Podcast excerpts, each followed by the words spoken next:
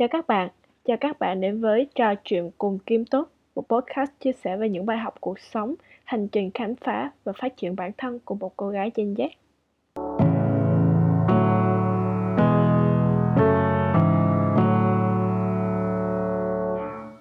Hôm nay mình sẽ chia sẻ với các bạn về 7 cách vượt qua nỗi sợ khi bước vào một lĩnh vực mới.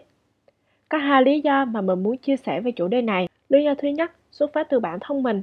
Hiện tại mình đang là một content writer. Tuy nhiên, hơn 2 tháng trước mình đã rơi vào trạng thái rất là lo lắng và sợ hãi và không biết là mình có viết được hay không khi mà mình chuyển sang một lĩnh vực mới với khách hàng mục tiêu hoàn toàn khác so với trước đây. Lý do thứ hai đó là có một số bạn quen biết mình cũng đang làm trong lĩnh vực content writing. Các bạn có hỏi và ừ, chia sẻ về cảm xúc lo lắng, sợ hãi khi các bạn cũng thay đổi lĩnh vực. Thì à, từ hai lý do trên, mình nghĩ rằng không chỉ mình và các bạn bên cạnh mình mà có thể một số bạn khác nữa cũng sẽ gặp tình huống tương tự để giúp các bạn có thể tiết kiệm được thời gian và có thể làm việc hiệu suất hơn. Thì mình làm podcast này để chia sẻ với các bạn. Cùng nói với kinh nghiệm trước đây của mình một xíu nhé. Trước đây mình viết về ba chủ đề chính du lịch làm đẹp và học tiếng anh. Cụ thể du lịch. Mình viết về du lịch phú yên, trong khi phú yên là quê của mình và mình cũng rất là ham chơi nữa. Thứ hai, về làm đẹp. Mình là con gái và chắc chắn là mình có quan tâm bản thân mình. Thứ ba, học tiếng anh. Học tiếng anh là một kỹ năng cần thiết hiện nay và ai cũng cần trau dồi cho mình. Vì thế, căn bản ba chủ đề này mình đều đã có sự quan tâm, có một lượng kiến thức nhất định và bản thân mình cũng có sự trải nghiệm ở đó nữa. Nên các chủ đề này thân thuộc, gần gũi và rất dễ viết với mình. Thứ hai, về nhóm đối tượng mà trước đây mình viết mình viết về nhóm đối tượng là B2C có nghĩa là từ doanh nghiệp đến khách hàng. Cách viết và cách viết, cách trình bày, cách diễn đạt thông tin cũng đơn giản hơn, sẽ ít khắc khe hơn. Thay vào đó, có thể là gần gũi hơn, tạo không khí trò chuyện nhiều hơn về công việc hiện tại của mình như thế nào? Công việc hiện tại của mình rất là khác khác từ nhóm đối tượng khách hàng mục tiêu. Thay vì B2C như trước đây, hiện tại khách hàng mà mình nhập hướng đến là B2B có nghĩa là từ doanh nghiệp đến doanh nghiệp. Chỉ nghe vậy thôi là mọi người cũng biết khác, đúng không? Vì ờ, doanh nghiệp sẽ có những mong muốn, thói quen, hành động và sự quan tâm hoàn toàn khác so với một cá nhân. Một mặt nữa, đó là về chủ đề, lĩnh vực nếu trước đây các nhóm chủ đề rất quen thuộc với mình và cũng rất gần gũi với mọi người như du lịch, học tiếng Anh hay là làm đẹp thì hiện tại mình đang viết về chủ đề công nghệ.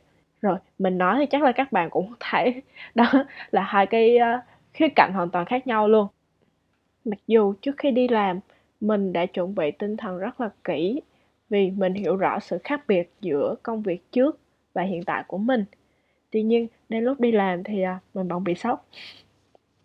Vậy thì mình đã làm sao để cải thiện tình hình? Bài cách mà mình sắp chia sẻ thì cũng là bài cách mà mình đã sử dụng để vượt qua nỗi sợ của bản thân mình khi mà mình bắt đầu viết về một chủ đề lĩnh vực mới với những nhóm đối tượng khách hàng mục tiêu mới. Cách thứ nhất, mình lắng nghe bản thân và chấp nhận nỗi sợ ấy. Dưới góc độ là một người bình thường khi bắt đầu một việc mới hoàn toàn mà mình không hề biết gì, mình cũng không biết cụ thể sẽ ra làm sao hay sẽ đi tới đâu thì sợ hãi là điều dễ hiểu mà. Và việc lắng nghe chấp nhận bản thân vẫn còn thiếu sót giúp cho mình thoải mái hơn. Bình thường hóa những áp lực vô hình từ đó mình có thể dồn năng lượng vào việc học tập và cải thiện thay vì duy trì sự tiêu cực khiến cho bản thân ngày càng áp lực và trong khi đó, công việc thì cũng chẳng thể tốt lên được. Cách thứ hai mà mình đã sử dụng đó là ghi nhận và tôn trọng tất cả các phản hồi cho bài viết của mình. Với tư cách là một người viết, mình biết khi mà liên tục nhận nhiều phản hồi tiêu cực phải chỉnh sửa nhiều thì nó không hề dễ chịu một chút nào hết. Chưa kể, việc chỉnh sửa đi, chỉnh sửa lại đôi khi còn khiến cho bạn bắt đầu nghi ngờ năng lực của bản thân. Nhưng không sao đâu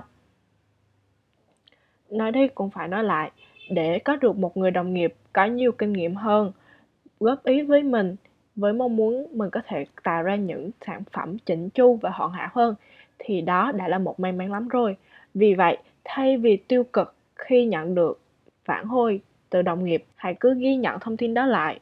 và trong trường hợp nếu bạn không hiểu rõ, bạn hoàn toàn có thể nhờ người đồng nghiệp ấy giải thích cho mình mà đúng không?